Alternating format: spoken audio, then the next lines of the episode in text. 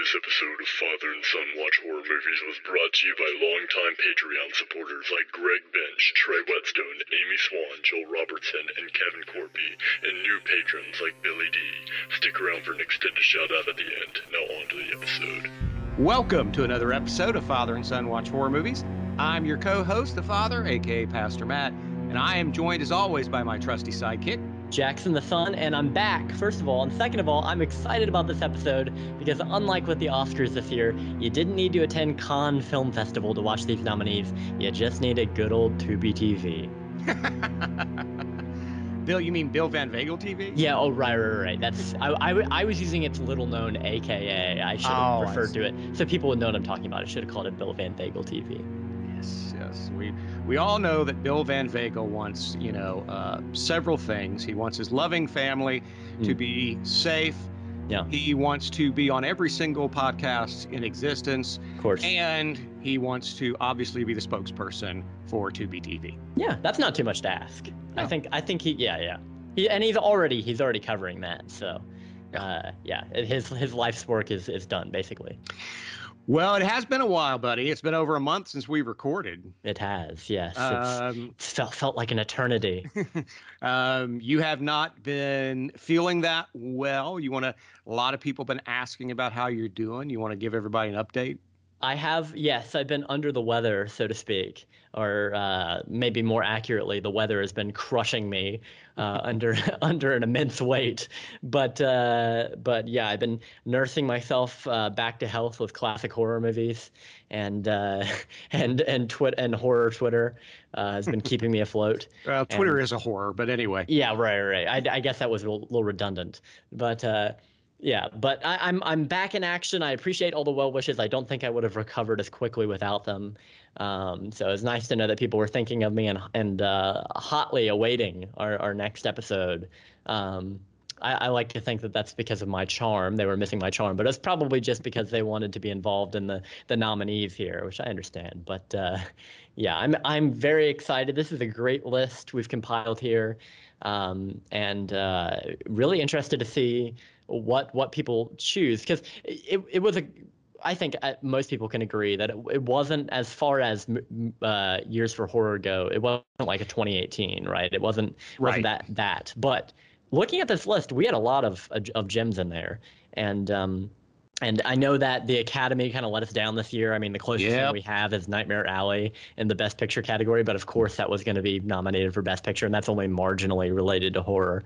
Yeah. Um, I know that Last Night in Soho got nominated at the BAFTAs, um, but not the Academy, as far as I know, except for Best British Film and Best Sound at the BAFTAs. So Yeah. fingers crossed it wins those, and the Critics' Choice Award awards is the same day. So I think we have a few horror movies there too. But the Academy really let us down this year. Um, and uh, I mean, they're great movies. Uh, don't get me wrong, great movies, but nothing even touching horror, which it really isn't rare, uh, unfortunately. But uh, Well, when we gonna- go we go through our list, maybe we should start talking about some of the ones that we thought, you know, should have gotten some Yeah. Oscar. You know, uh, when we go once we go through the list, and look, I can't believe that. You know.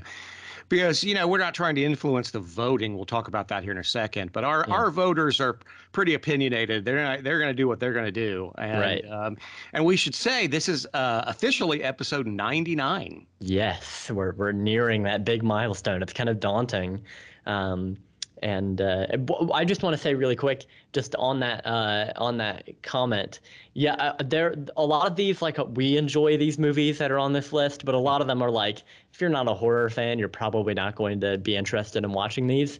But some of these are like these movies, regardless of if you're a horror fan or not, you should you should appreciate them as films, right? And they should Yes. be nominated at the Academy. So that's what I'm really interested in getting to the root of. Is like, okay, even though these are horror movies, these are still great films, so they should have been at the Academy. Um, and uh, yeah, so because a lot of these are of a different pedigree. Um, because there, there are ones I love, like there are horror movies I love. Like I'm gonna spoil it right now. *Malignant* is on this list somewhere, but I don't think that should be nominated for an Oscar. However, there are some, there are some, there are some real, there's some quality films on this list too. So Yeah, I mean, let's face it, *Malignant* is for horror fans only. really. yeah, yeah, Yeah. And I, yeah, James Wan knew that. I mean, he wasn't. Whereas like, anybody who who just appreciates great filmmaking could love Last Night in Soho. Right, exactly, and and we see. I mean, it's nominated for two BAFTAs, but again, America, we're not as appreciative of, of horror, I guess. Um, so yeah, I'm excited for this, and and like you said, yeah, we're nearing episode 100. We have we have a something big planned for episode 100, um, which I'm excited about. Maybe we'll talk about that more at the end. But uh, yeah, that's that's all. That's crazy that we're nearing that milestone. It feels like just yesterday I was sitting across from you uh, in your living room, and we were recording our top 10 of, of 2018 or or 2019. Mm-hmm, mm-hmm. Um, yeah, 2018. Uh, af- yeah, af- was after episode one after rewatching uh, Strangers Prey at Night. Uh, so yeah, it just feels like yesterday that we did that, and I remember watching all of those terrible Children of the Corn movies. Uh, I was diving right in. You know, I was so dedicated to this podcast right away. I watched like nine Children of the Corn movies. Cannot believe I did that. Um, but uh, yeah, and we still can't get over the fact that this couple at the end of Children of the Corn, and yes, we are a spoiler podcast, yeah. are driving away with these kids and they're smiling, and we're pretty sure there's a rotting corpse in their trunk. Yeah, yeah, yeah. Well, they don't smell it. It's it's you know it's the the the the kid. They have some kind of magic, I guess, that makes you not smell dead bodies. The corn is so overpowering. The manure. Uh, I guess. Yeah. So, oh man, that feels like just yesterday. But uh, yeah, now we're nearing episode 100. We're on episode 99 now, and uh, I'm excited to talk about this because it feels like we've made a lot of progress, but it also feels like we're we're basically just back where we were. yeah, exactly. Uh, I'm 49 and I still haven't matured. Um, so, as you probably guessed, uh, this episode we're announcing our annual horror Oscar nominations. I, am pretty sure everybody knows what they're listening to because it's in the title when they click yeah. on it. But we did we debated a little bit um, whether to stick with the traditional Oscar categories and we don't use all of them and we don't and we added like one especially like best kills mm. um, we debated should we just throw out like uh, the dividing actor and actress yeah. and just have best lead and best supporting yeah. fangoria did that this year i think for the first time and uh, we almost did it. We decided to stick with the traditional categories for this year. But you know, when we were messaging back and forth, I was like, you know, I, it's not a woke thing. It's just, uh, what's the difference? I mean, we don't have a best female editor and best male editor. Yeah. I mean, it's just we don't have a best female director or best male director. It's just the performances, you know, or what the, their job is. So that may change, but um, for this episode, that's what we're doing. Um, now, here's what we do: we announce the nominations, which Jackson and I put together, and I submit to him a list for his approval um, from various top ten lists, uh, people we respect, and also the Fangoria Chainsaw Awards, Rotten Tomatoes, you know, all that kind of stuff. Uh, articles from uh, Dread Central and Bloody Disgusting. And that's how this is all put together. And then once we put it together and we announce these as we're about to, then it's our supporters over at Patreon that vote. And Jackson, every couple days, will put up a new category and they'll vote. And so that's, you know, we. So the Patreon supporters, they know the winners pretty much if they look at the page, but nobody else does, right?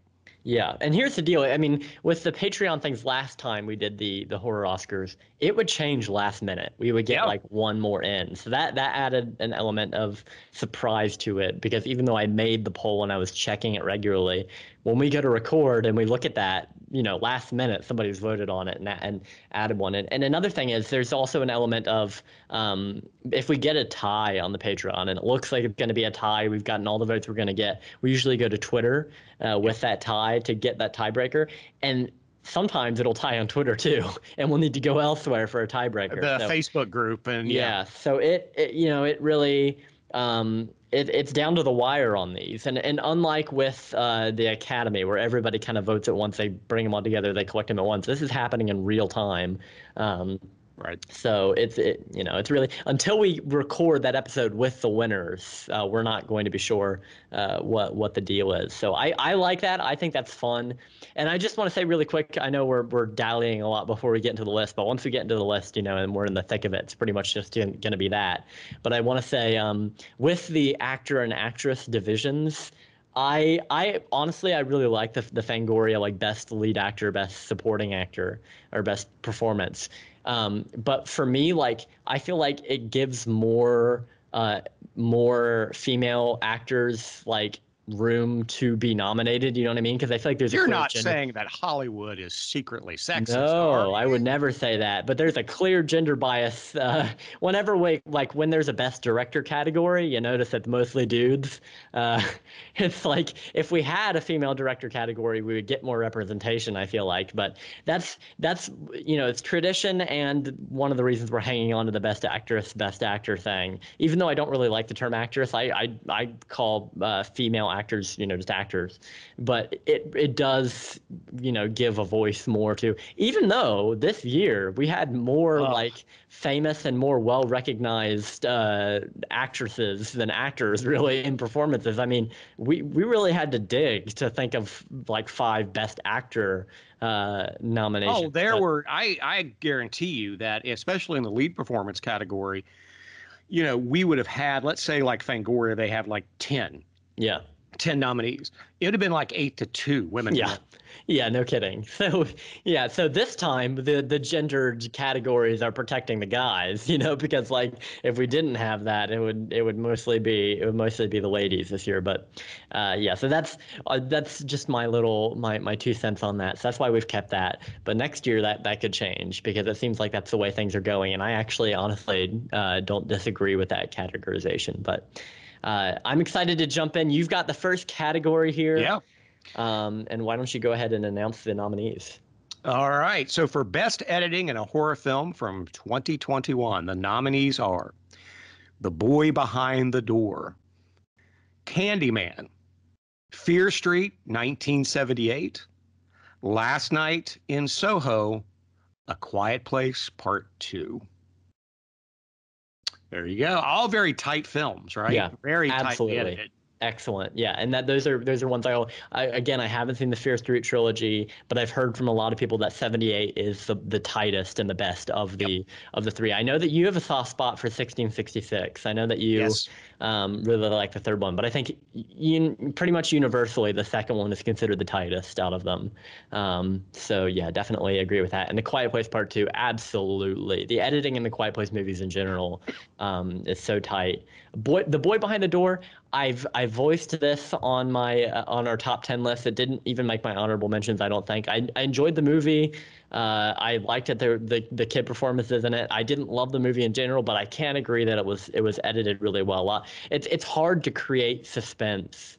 Um, and it's sustained suspense. It they does do a very suspense. good job, and it doesn't overstep its. Uh, oh, you know, it doesn't overstay its welcome, and it's just. I thought it was really tight, and so that's why it's in there. and here's what I'll say. I mean, we see the runtime, right? It's like there's that scene at the beginning, which I love that scene with the kid and the guy in the kitchen. Yeah. Right. And we see that there's still an hour 20 left in the movie. So we know that nothing's going to happen to that kid, you know, in that scene right then. But the way it's edited keeps that tension high. And that's a, that's, except for like in that third act at the very, very end, that's the most tense it gets in the movie. So just through the editing, um, and the performances, it's it just really uh, keeps you on the edge of your seat there. So yeah, I definitely agree with that, um, and I'm excited to see what people think. Uh, editing, you know, that's something. Editing is something I do a lot of. I edit this this podcast now, um, Yep. but editing YouTube videos and everything, it's a lot harder than people realize. I think people don't realize how much of the movie comes down to editing, because think about what you have when you filmed a movie you have three hours of raw footage, maybe more like 10 actually. You have 10 hours of raw footage, um, and it's up to you and the director uh, to whittle that down and make the movie. Essentially, you're just Right. It's it's like if you're given you know a bunch of a but just just nonsense essentially, and you have to form it into an actual thing, a viable thing. So that's that's what editing does. Uh, I think it's underappreciated, and uh, those movies you know really show that uh, it, it's what makes them Well, and and something for you to keep in mind. I mean, just remember, you know, when you're trying to make yourself uh, get yourself in as a director, a good editor is always working, and nobody blames the editor if it flops. yeah yep that's true yep oh man, so you're the musician. You play in bands. Do you want to handle mm-hmm. this next category? i would love to the nominees for best score in a horror movie in 2021 are candyman by robert aiki aubrey lowe halloween kills by john carpenter cody carpenter and daniel davies last night in soho by steven price and the night house by ben lovett Yeah, solid. Great list. I agree with that. Awesome to see, first of all, John Carpenter on Halloween Kills with his son, Cody Carpenter. Yeah. I love that. There's father and son uh, uh, working in horror. That's there you awesome. go. And Daniel Davies, who is the son of Ray Davies from the Kinks. I didn't Um, know that. Yeah, so that's him. That's him on guitar with the the the bow on the guitar, uh, making that awesome sound. And and uh, yeah, he worked on Halloween 2018 too with with John Carpenter. So that's yeah. And I, I've listen, I've I've grown to appreciate Halloween Kills since our initial uh, review of it. I think uh, you know uh, Joel and Raul uh, won me over. Uh, on that one, and uh, yeah, so Halloween Kills, great score as always. I mean, it's John Carpenter; you can't go wrong. Uh, Candyman, I absolutely agree. I I love Candyman. I know you love love Candyman. I'm Yes. I'm I'm more in the. I, I gave it like a seven out of ten. But um, the score, especially that opening credit score, so great, so haunting, uh, and they somehow managed because that Philip Glass score from the original is so iconic. Yeah. It'd be hard to top, and they did their own thing with it. You know, they went with a more minimalist kind of uh, sound to it, and they did a great job. I mean, it's just absolutely haunting. I love the shots of like when they're going through the hallways, you know, of that apartment complex, and it's all white on the walls, and the score is going, just fantastic. Um, so that's a great score. Last Night in Soho had a great score as well. It's got that swingy, you know, that swingy 60s Mhm. uh, vibe to it. And I love that. Um, yeah. So and and then the Night House, really haunting score. I mean, just a menacing. It sounds like the score wants to kill you the entire time. Just like hate breathing down your neck. So yeah, this Well is uh, said. this is a this is a great list, and um, I, I don't want to I don't want to uh, influence in any way, but I will say that uh, for all these, and I guess this is this is not this is not really bias. This is just a fact. Uh, for all of these, I guess except for Halloween Kills, they had to invent their own thing, right? Do you know how hard it is to write music, to come up with a new motif, just Yeah. something like new and have it stick in your head? That is so difficult. Um, so I really appreciate these four individuals. Um, and John Carpenter, of course, like even though he's you know basically he's taking his old scores and kind of reinventing them, that takes a lot of talent too. And and I know he did new tracks as well for Halloween Kills Yeah. soundtrack. So yeah, this is a great list.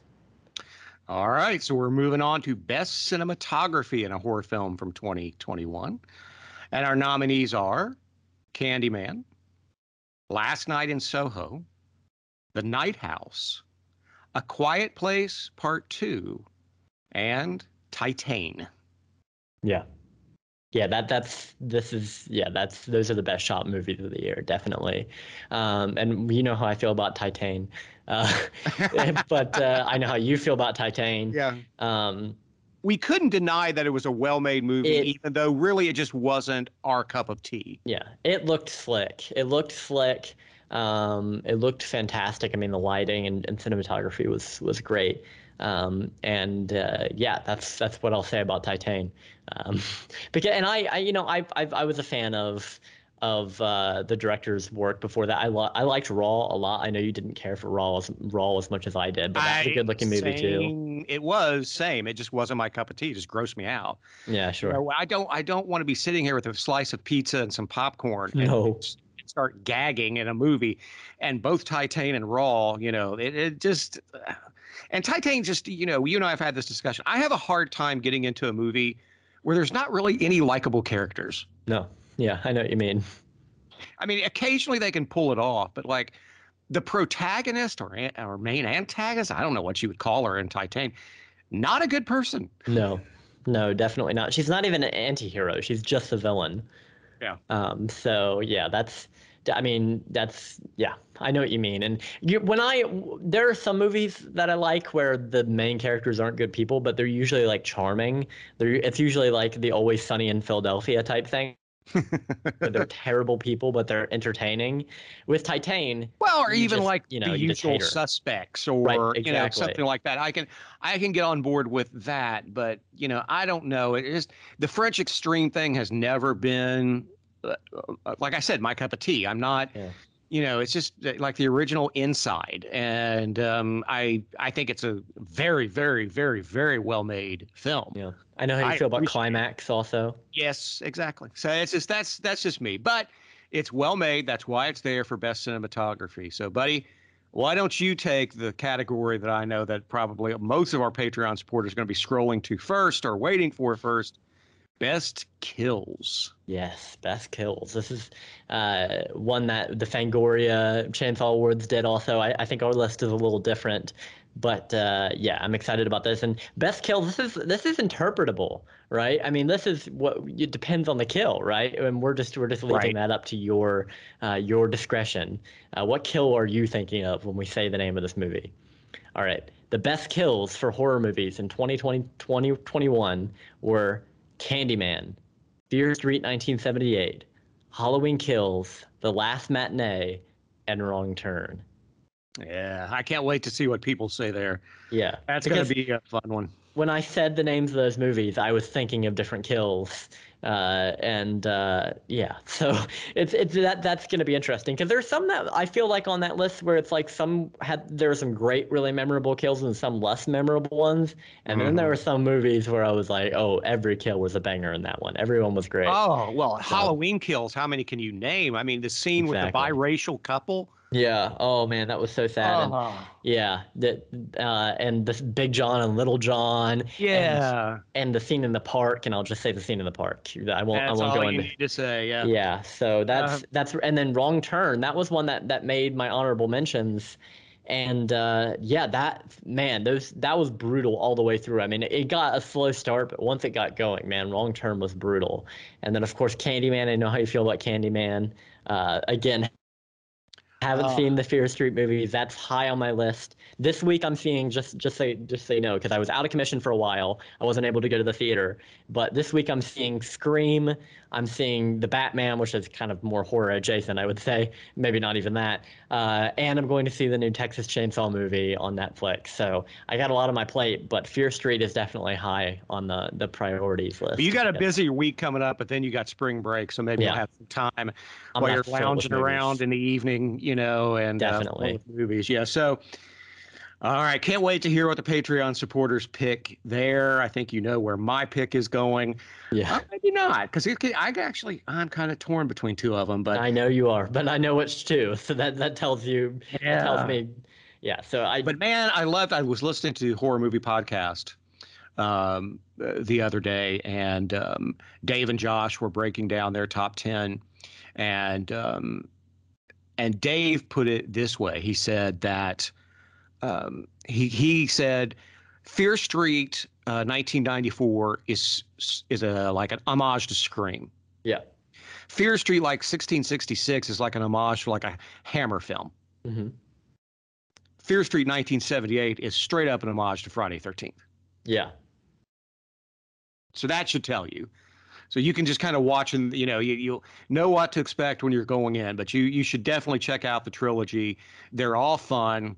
Uh, the first one, 1994, starts somewhat slow. There are a few incidents and stuff, but man, when it gets going, it gets going.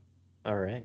Yeah, I started Fear Street in 1994 and uh, just never finished it. But I'm I'm definitely curious, and I feel like I'm missing out. I've got I've got uh, major FOMO on the Fear Street franchise, so I have to fill in my gaps. And definitely, spring break is going to be filled with horror movies.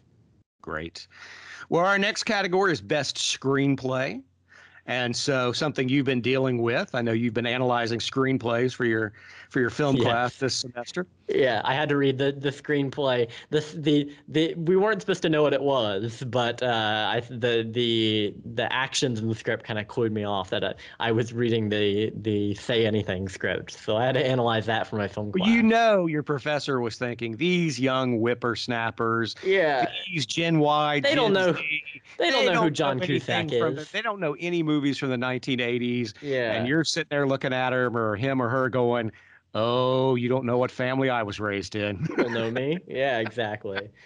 so I've seen a lot of screenplays recently. I know a good one when I see it, and I think this this list is uh, is solid. So we start with Candyman, Nia DaCosta, Jordan Peele. Yes, can't wait for Nope, and Win Rosenfeld. Censor, Prano Bailey Bond and Anthony Fletcher. Last Night in Soho, Krysty Wilson Cairns and Edgar Wright. A Quiet Place Part 2, John Krasinski, and Wrong Turn by Alan McElroy. I especially, you know, I all of these are great. I don't know which one I'm going to end up voting on. I will tell you because it's it's I'm struggling here again with a couple of them. I, you probably guess. Um, Yeah. But one of them, I really respect screenplays and horror that go there and do something that you just don't expect. And so I really think that Alan McElroy with Wrong Turn, given Yeah. what that series has been, and I'm telling you right now, like Jackson said, the, the new Wrong Turn takes a little while, but stick with it and definitely stick to the end scene. Yeah, that last shot is is absolutely fantastic, and it takes it takes a lot of guts to to kind of go against what the series was and kind of reinvent it uh, with something that's so established. Um, but he did it and uh, did it well, and I think it's been received pretty positively by fans of the series. So um, I'm glad that he took a risk there. And the wrong turn uh, script is great, but I I pretty much know which ones you're struggling with here. Uh, I I will say really quickly, censor is one that not a lot of people are talking about. I mean, I know that people in the horror community are talking about it, but Yep. in the film community at large. Now, I didn't love Censor, especially like the third act. I think was a little a little convoluted. But as far as the dialogue goes and making you feel like it's actually a period film, I think Censor did a fantastic job um, because that the the first and second act are so steeped in mystery um, and that you Right. have so little to go on, right? It's not like something where it's kind of feeding you the information. It is so ambiguous what is going on, like what the actual mystery is. Um, we get so little information, but we're still somehow reeled in by that. Um, so I think that that they did a great job uh, on the censor script. But I I know which two you're thinking of. Uh, but I will say really really quickly also, A Quiet Place Part Two. Not easy to write a script to something as like, I mean, this was such a anticipated movie. Um, because A Quiet Place Part One was was received so well. Not e- not easy to make a script to something like that and and uh, have people enjoy it as much as people enjoyed A Quiet well, Place Part the, Two. the opening scene alone, which is kind of the Right. prequel part of it, is so well done. Yeah, and and I mean I mean think about uh, this is a spoiler podcast. Uh, be, having to write a script where one of your main characters and the character that a lot of people went to go see the movie for is dead, and Yeah. now we're starting afresh. Basically, that's really challenging. But John John Krasinski did it. I think he pulled it off, and he made a great sequel. Um, so that's really commendable. But it, but you know, Last Night in Soho and Candyman those are on those are a whole different pedigree and i know that you're struggling with those so um, Yeah. Definitely going to be interesting to see what pulls ahead in this category because there's so many good choices. But uh, yeah this is a great list. So why don't you take Best Actress in a Supporting Role? all right. Best best actress in a supporting role for a horror movie in 2021 we have some great ones here. Jennifer Ehle saint maud Diana Rigg from Last Night in Soho, Millicent Simmonds in A Quiet Place Part 2, Ingrid Sophie Schram, uh, My Heart Can't Beat Unless You Tell It To, and Anya Taylor Joy for Last Night in Soho. Great list. Um, that man, that's I mean, those are those are supporting actress roles. Yeah. And holy crap, that is that is a What they Just- all do, like even just in a very short, I, I, I'd like to know the screen time Diana Rigg has in Last Night in Soho. yeah. But man, does she make it stick. Yes, absolutely. And and a final performance for her as well, right? Yeah. Yeah. Final one. But what a way to go out because she really turned in a great one there. And you know how I feel about Jennifer Ehle and and uh, and, and Saint Maud. Uh, I think that Amanda was the, the best character in that movie. It's so interesting her relationship with Maud. Um, I think that was she turned in a really great performance there. Millicent Simmonds A Quiet Place Part Two. I mean, she was great in the first one. She was great in in the second one as well. So awesome to see uh, deaf actresses like actually per- portraying deaf characters Yeah. uh, and doing a great job with it.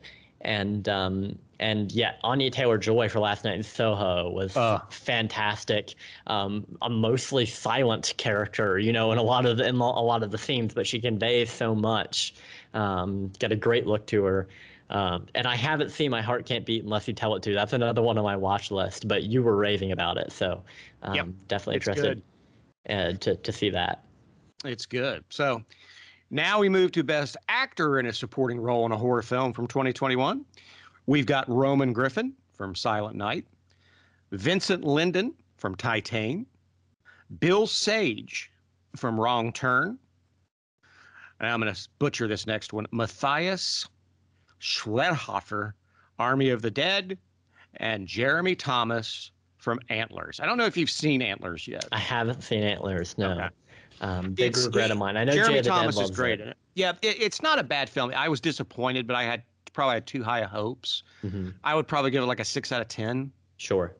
It's worth watching. Uh, there's some things that I think there's some things that are problematic, but Jeremy Thomas I thought was a standout in it. I thought he was very good. I love personally Bill Sage uh, in Wrong Turn as the cult leader. Yeah. Oh, he was fantastic.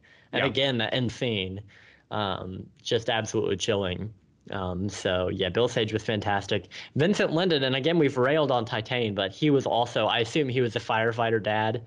Um, Yeah, Tit- but it's just, but yeah, I wouldn't say we've railed on it. We've just said, you know, just not not our cup not of tea. I- us. And I think I think Wolfman said the same thing yeah. um, on H and P, if I remember. He said, uh, he said, yeah, it's good. It's just not. It's just not something I'll ever watch again because it's just not not Right. what I like. but he was awesome in that movie. I thought he did a really great job. Uh, really sympathetic character. Um, definitely, we you know we relate more to him than than the main character. But uh, yeah, he did a great job with that. Really, really felt his character. Now I haven't seen uh, I haven't seen Army of the Dead. Uh, I know that's the new Zack Snyder Yep. um, thing, and I haven't seen Silent Night.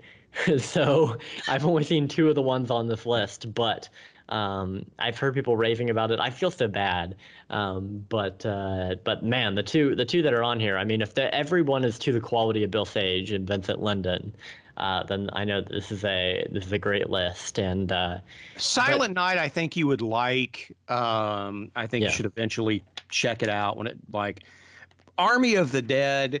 Matthias is very good in it. I enjoyed it. It's way too long. Yeah, It's sure. way way too. I've found that to be the case with Zack Snyder in general. It's just very indulgent. Um, but you know, he uh, wasn't that way when he did Dawn of the Dead. I think he was a better filmmaker when he was a little tighter. Yeah, yeah. I think that. Uh, well, I think that probably getting the, his Snyder cut and being able to make a four-hour-long Justice League movie probably made him think, "Why can't I do that with every movie?" And how much of those Uh, four hours was just slow motion? Um, yeah, probably. Yeah, it was probably half of it. But uh, I won't get into that because I know that Zack Snyder fans are crazy. They'll crucify us. So, um, but uh, I, I will just say that the two that I've seen on this list turned in amazing performances. Um, and just like with the Best Actress category, I mean, the supporting roles kind of steal the scene whenever they're in it.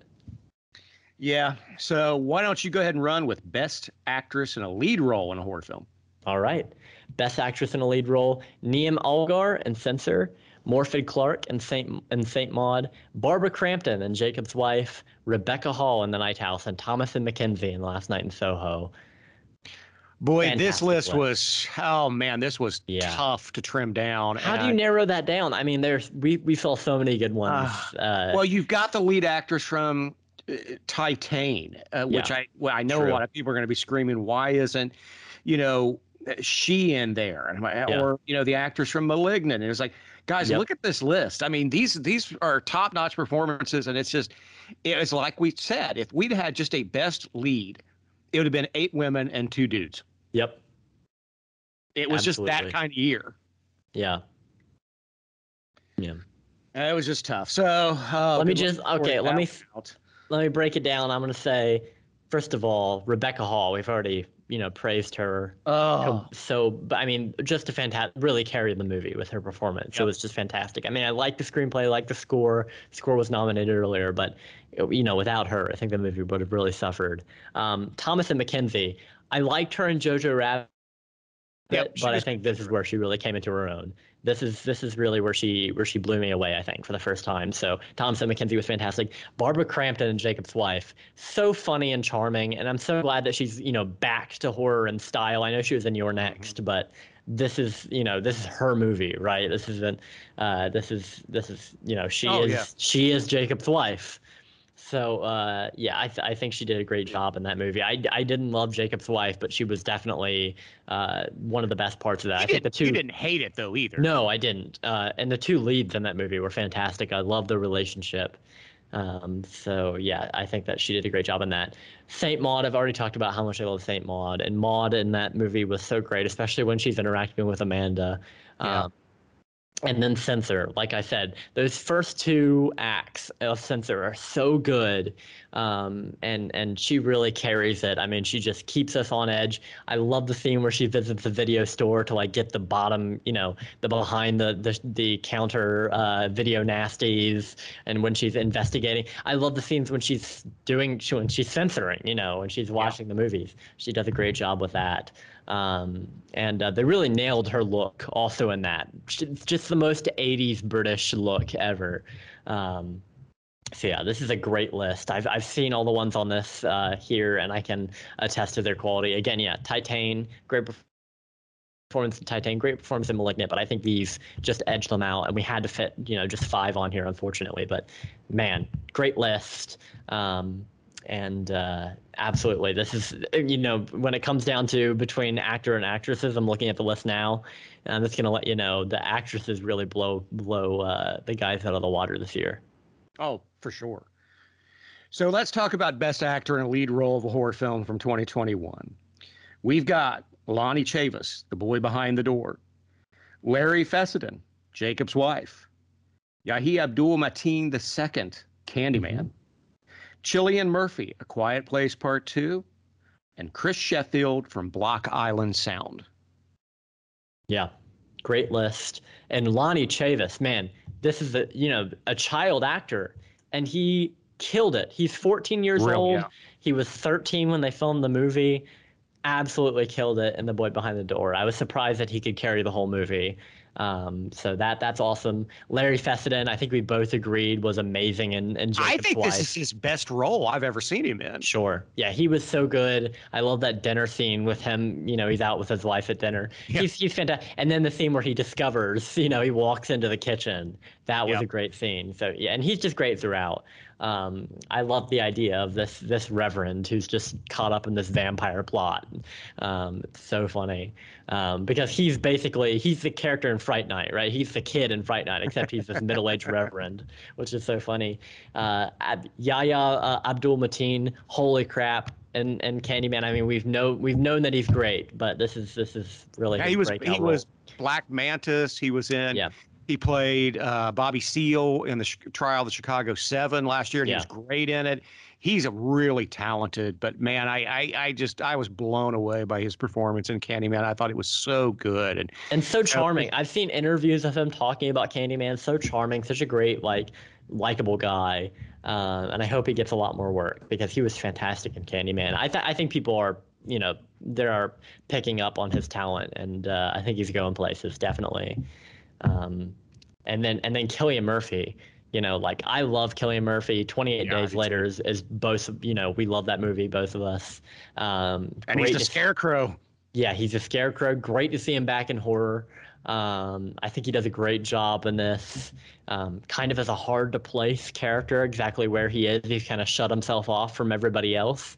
Um, but uh, he's got that sympathetic backstory, and he's kind of filling the role of John Krasinski in this movie, right? He's kind of he's kind of the father figure for Millicent Simmonds, uh, but he's not quite as close. You know, he's he's still kind of closed off, and I think he does a great job um, in this movie. And then Chris Sheffield, Block Island Sound. I haven't seen Block Island Sound, um, but, uh, but you, I, I assume you've seen it. I've seen it. Yeah. I like it. I didn't love it, but I think he's great in it. Now, mm-hmm. the uh, Wolfman champions that movie. He really likes Block Island Sound. Okay. And and I respect his opinion as a seasoned filmmaker that he is. Um, yeah. And but I the one thing that stood out to me about that film was was Chris Sheffield's performance. Yeah. Okay. And, well, there's another also, one for the watch list. Yeah, and he was also nominated for a bunch of. I mean, that was one of the uh, performances that Bloody Disgusting and Fangoria both mentioned. Sure. Okay. Yeah, and this is this is what we've tried to do here is compile like the general consensus on things, right. not just our own. So yeah, that's cool. That's a Block Island yeah, Sound. There are there one. are there are movies that'll be in the best picture that I would not have voted for. Sure. I put them here because one, I knew the horror community would howl, and also because yeah. either Fangoria or Bloody Disgusting, or you know, it, it showed up in a bunch of lists of uh, podcasts we respect um, whether that's Land of the Creeps or Phantom Galaxy or HMP or or Horror Movie Weekly. So that's where this stuff is coming from. So why don't you? You're the aspiring director. You take Best Director. All right, Best Director. Here are the nominees: Nia DaCosta, Candyman. Dad, hold your tongue. I know you're going to say something about that, but we got to move on. We got four more to get through. okay, all right. Julia Ducournau for Titane, John Krasinski, A Quiet Place Part 2, James Wan for Malignant, and Edgar Wright, Last Night in Soho. Great list. Um, I know who you're voting for because you love you love breakout directors. I mean, when Jordan oh, Peele made Get Out, that that was all you could talk about. I know you love people bursting onto the scene with a great debut. Um, so that's that's I know that's where your mind goes. But uh, again, Why you know that Jordan Peele could have directed this himself, and he chose not to because he was so impressed with DaCosta's work. Yeah. And she just like uh, when he mentioned it to her, she immediately was like, "Yes, I'll do it." And so yeah. once he saw he already knew how talented she was and already thought she'd do a great job. But then when she showed showed so much excitement and was a fan of the original, he was like, "Well, this is the director." Yeah. Well, I mean, we've seen this. It's like it's like uh, like uh, Spielberg with Zemeckis, right? It's the right. it's the a filmmaker taking another filmmaker under their wing and kind of like like you know, or I guess in this case, pushing them out of the out of the nest and saying "fly," yeah. you know, with Candyman. Um, so yeah, and and she did a great job. But uh, yeah, great list here. James Wan with Malignant. You know, I love James Wan. Everybody loves James Wan, and this is something different for him. Definitely, he's just having fun with this one. Um, and uh, yeah, so I think as far as you know, Malignant wouldn't be my pick for Best Picture, but for best director, I can't I can't argue because James Wan, and this is kind of it, it serves a double purpose. I mean, we both like *Malignant*, but also this is kind of a legacy type thing where sometimes a director will get an award just because they're the you know they're that person. It's like Scorsese with *The Departed*. So the The Departed is a great movie, but that that was the one he finally won for. Um, so it's just one of those things because we just love James Wan.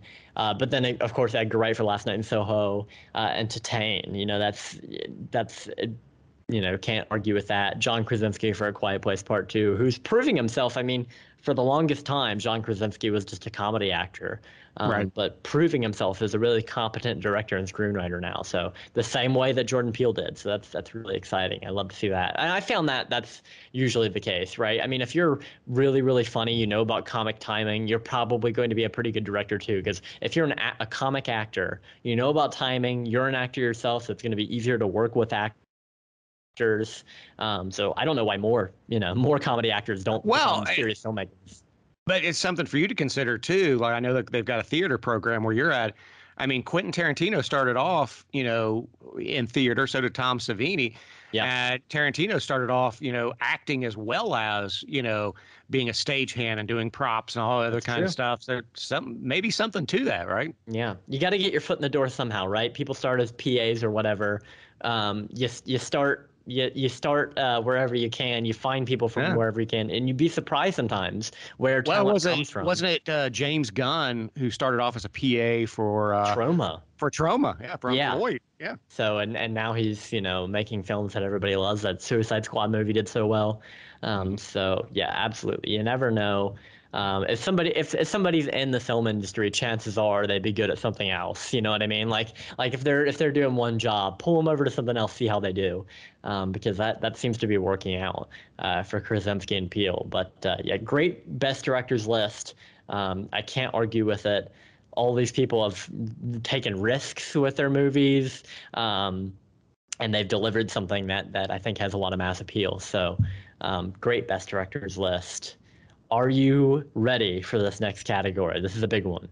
Ooh, I'm ready. Why don't you kick it off and we'll just take one apiece? We'll just go okay. round robin. How's that sound? Here we go. This is we're we're breaking it down here. Best Picture 2021. The first nominee is The Boy Behind the Door.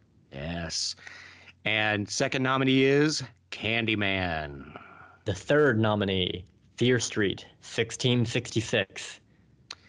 And then we also have Fear Street, 1978. Fear Street 1994. We've got all three on there. I, we uh, could have cheated like Rigor Mortis just said. I'm just saying Fear Street, and all three of them are a tie. Sure. but yeah, Uh, they are kind of one movie if you think about it. They're almost like a series when you put it together, but right, but very different here stylistically also. very so. different stylistically, which I was impressed with. So and it's, also- that'd be kind of a cheat if we just did it all one thing. I mean, like Return of the King, you know, won a bunch of Oscars where the other ones didn't, right? So I think it's fine to make a distinction when it comes to a trilogy. Sure. Next up, and we've got 10 of these folks, and so we've only done five. We're only halfway through. Halloween Kills. Evil Dies Tonight.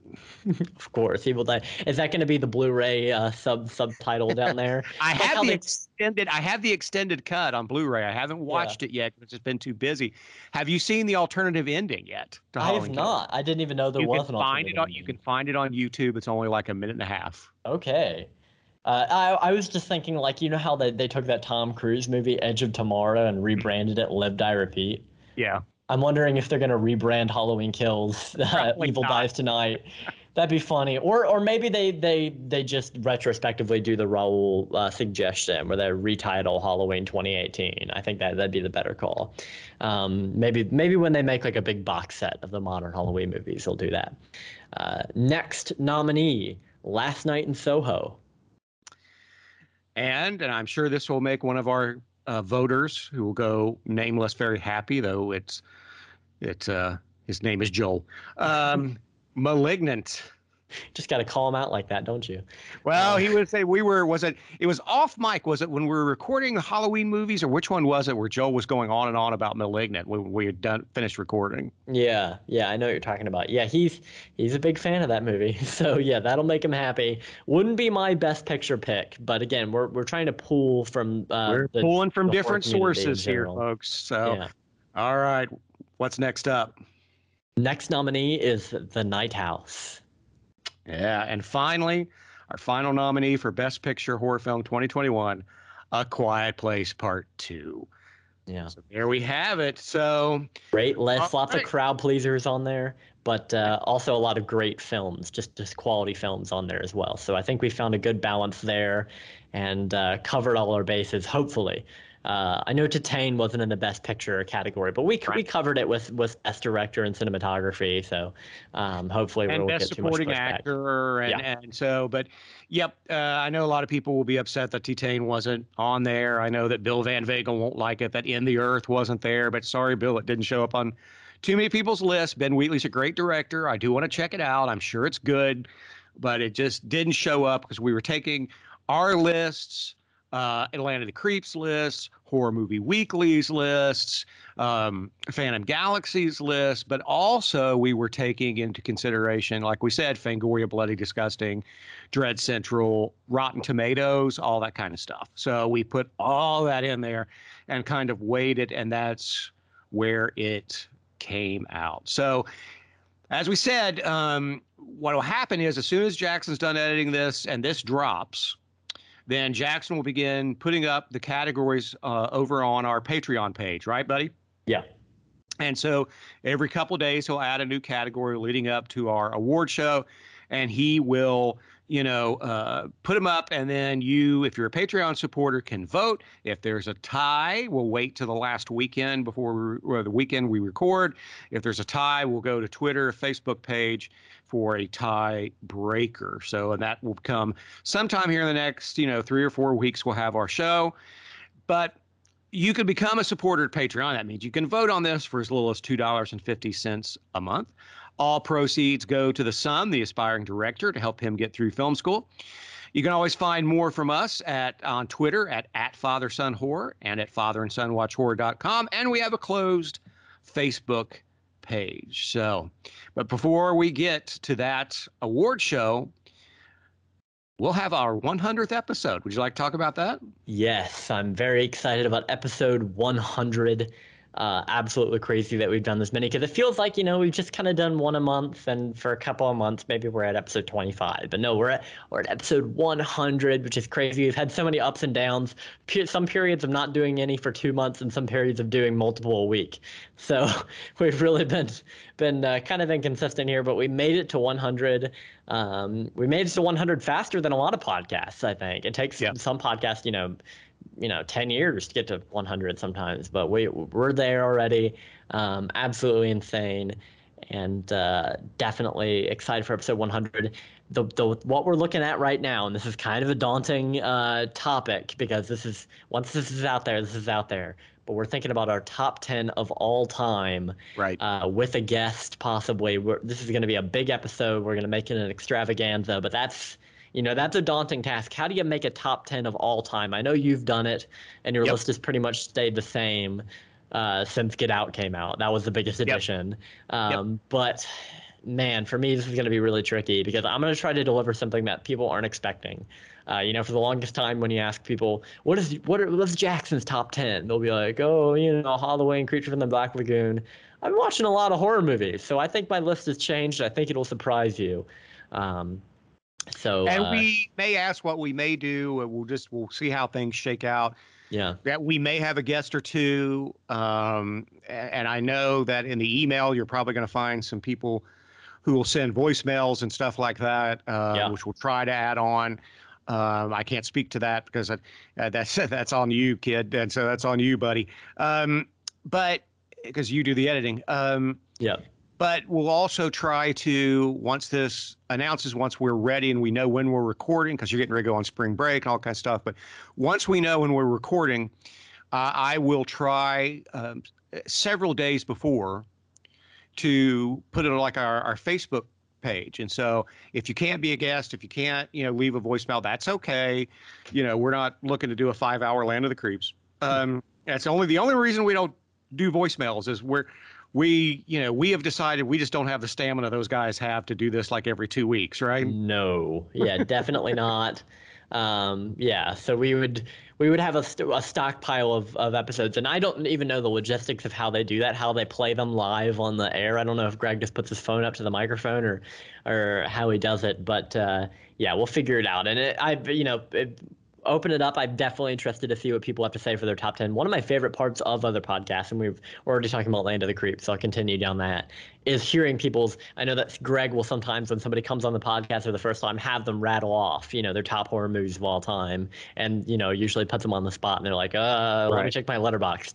Uh, but I love that kind of thing. It's, it's always fun to me. You'll hear a lot of the same ones like most people's top five will have you know either halloween or texas chainsaw on it but then they'll have some weird one that only they would have in their top 10 uh, which is what i love. So that's what i'm looking forward right. to hearing from you guys uh, for what i'm looking forward to hearing what our guests have to say. Um, but uh, yeah that's it, will be a fun episode a, a, great way to celebrate the 100 episodes we've had so far and all the people that have joined us along the way um, so I'm looking to make that the best episode so far, and uh, really looking forward to it. But I, I think this was a strong episode 99 leading mm-hmm. up to to 100 because we're getting some viewer engagement in here, um, and uh, yeah, that's always exciting. All righty, buddy. Well, before we uh, sign off, where can they find you online? You can find me on Twitter at Kaine underscore hero 12. That's K A I N E underscore hero 12. Uh, you can find my Letterboxd and YouTube linked from there. And yeah, uh, as we said earlier, check out the Patreon because I'm seeing Scream 5 this week. I'm seeing the new Texas Chainsaw this week, and we're probably going to uh, do reviews of those depending on how much we have to say. If, if nothing else, you can check out my Letterboxd and see my reviews on there um, but uh, probably won't be as detailed as a podcast. But um, yeah, yeah, another another reason to, to uh, become a Patreon supporter. Yeah. Because yes, we do do bonus episodes there. We've even got we've got a uh, we've got commentaries on there right commentary of demon wind you can check that out if you want to i've got a backlog of of unlisted youtube videos on there and short film. So you can check that out. There's lots of content there. I mean, if you sign up, you only have to sign up for one month and you can see everything basically. So um, just any amount would help. And yeah, help me buy more ramen noodles to keep myself alive through film school. um, but uh, yeah, because I, I'm I'm I've got a, a physical media addiction and I've got a girlfriend, which is not a good combination to have when you're in film school. So you know, just chuck in a buck if you can. That would that would really be great. You let me take care of the physical media and don't go crazy with the girlfriend. And so I can't I, promise anything. I I can be found on Twitter and Letterboxd at at Pastor Matt R. And so thanks for listening. So, Jackson, say goodbye to the good people.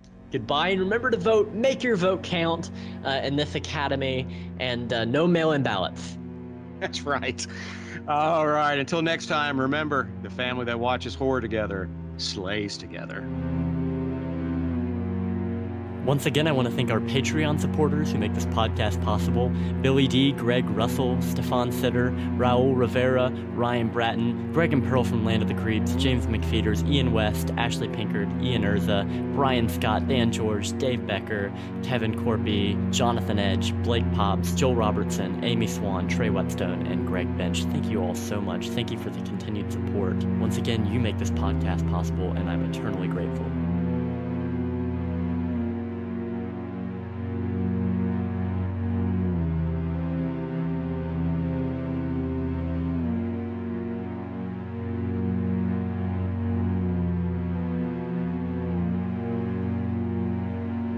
That's that's part of the charm of the father and son watch yes. podcast. It's, yes, the the puppy. So yeah.